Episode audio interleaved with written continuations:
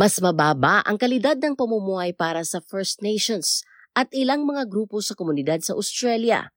Yan ang bagong ulat batay sa isinagawang pananaliksik ng organisasyong Play Score. Ipinakita sa datos na ang kalidad ng pamumuhay sa Australia sa kabuuan ay bumaba para sa maraming Australians. At di umano, ang First Nations at mga grupong non-binary ang pinakamalalang naapektuhan.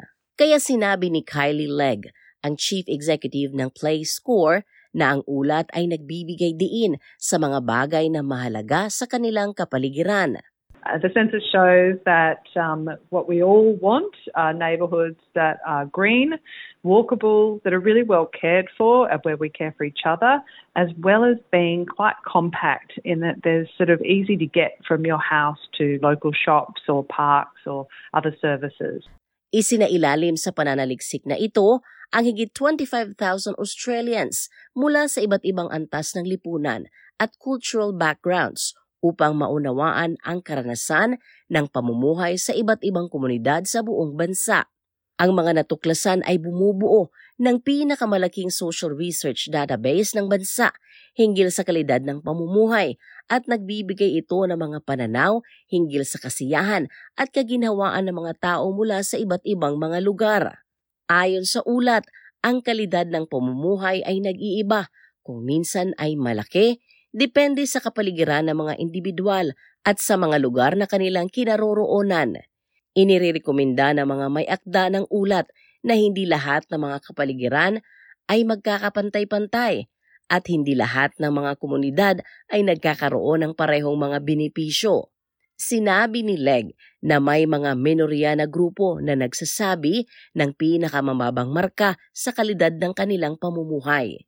The two groups, um, unfortunately, with some of the lowest levels of livability are those people um, who identify as First Nations or that don't identify as male or female. Um, we know these groups are some of the most vulnerable and kind of, I guess, because they are also in many cases minorities.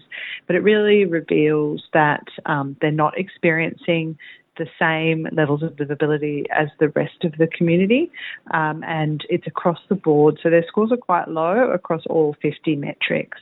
Dagdag naman ni Dr. Lucy Ga na isang Senior Research Fellow sa Healthy Livable Cities Lab sa Center for Urban Research sa Royal Melbourne Institute of Technology o RMIT University sa Melbourne.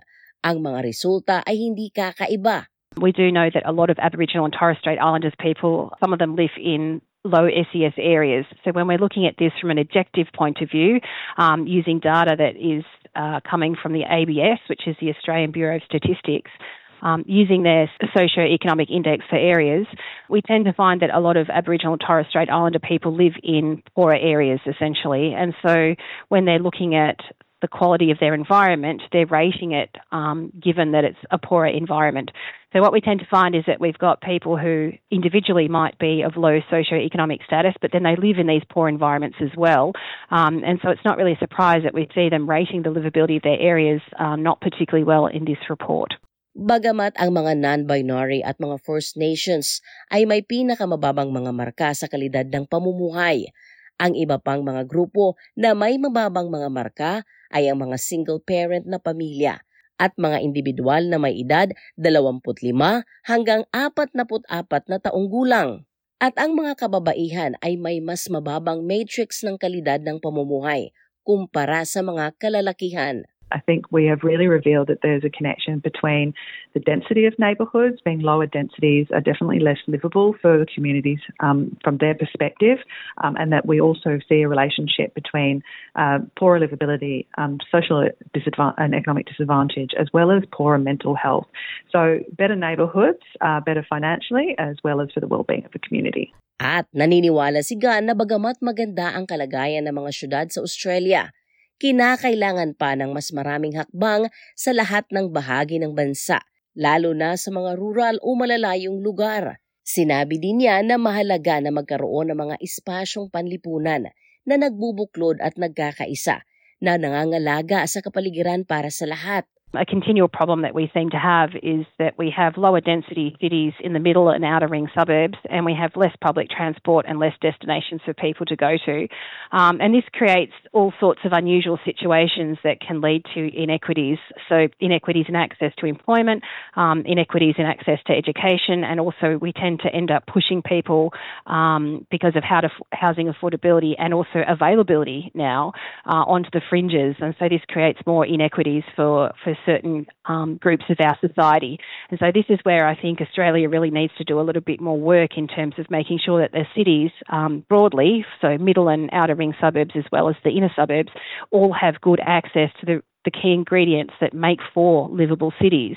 Ang ulat na ito ay binuo ni Omo Bello na isinalin sa ating wika. Ako, si Sheila Joy Labrador para sa SBS Filipino.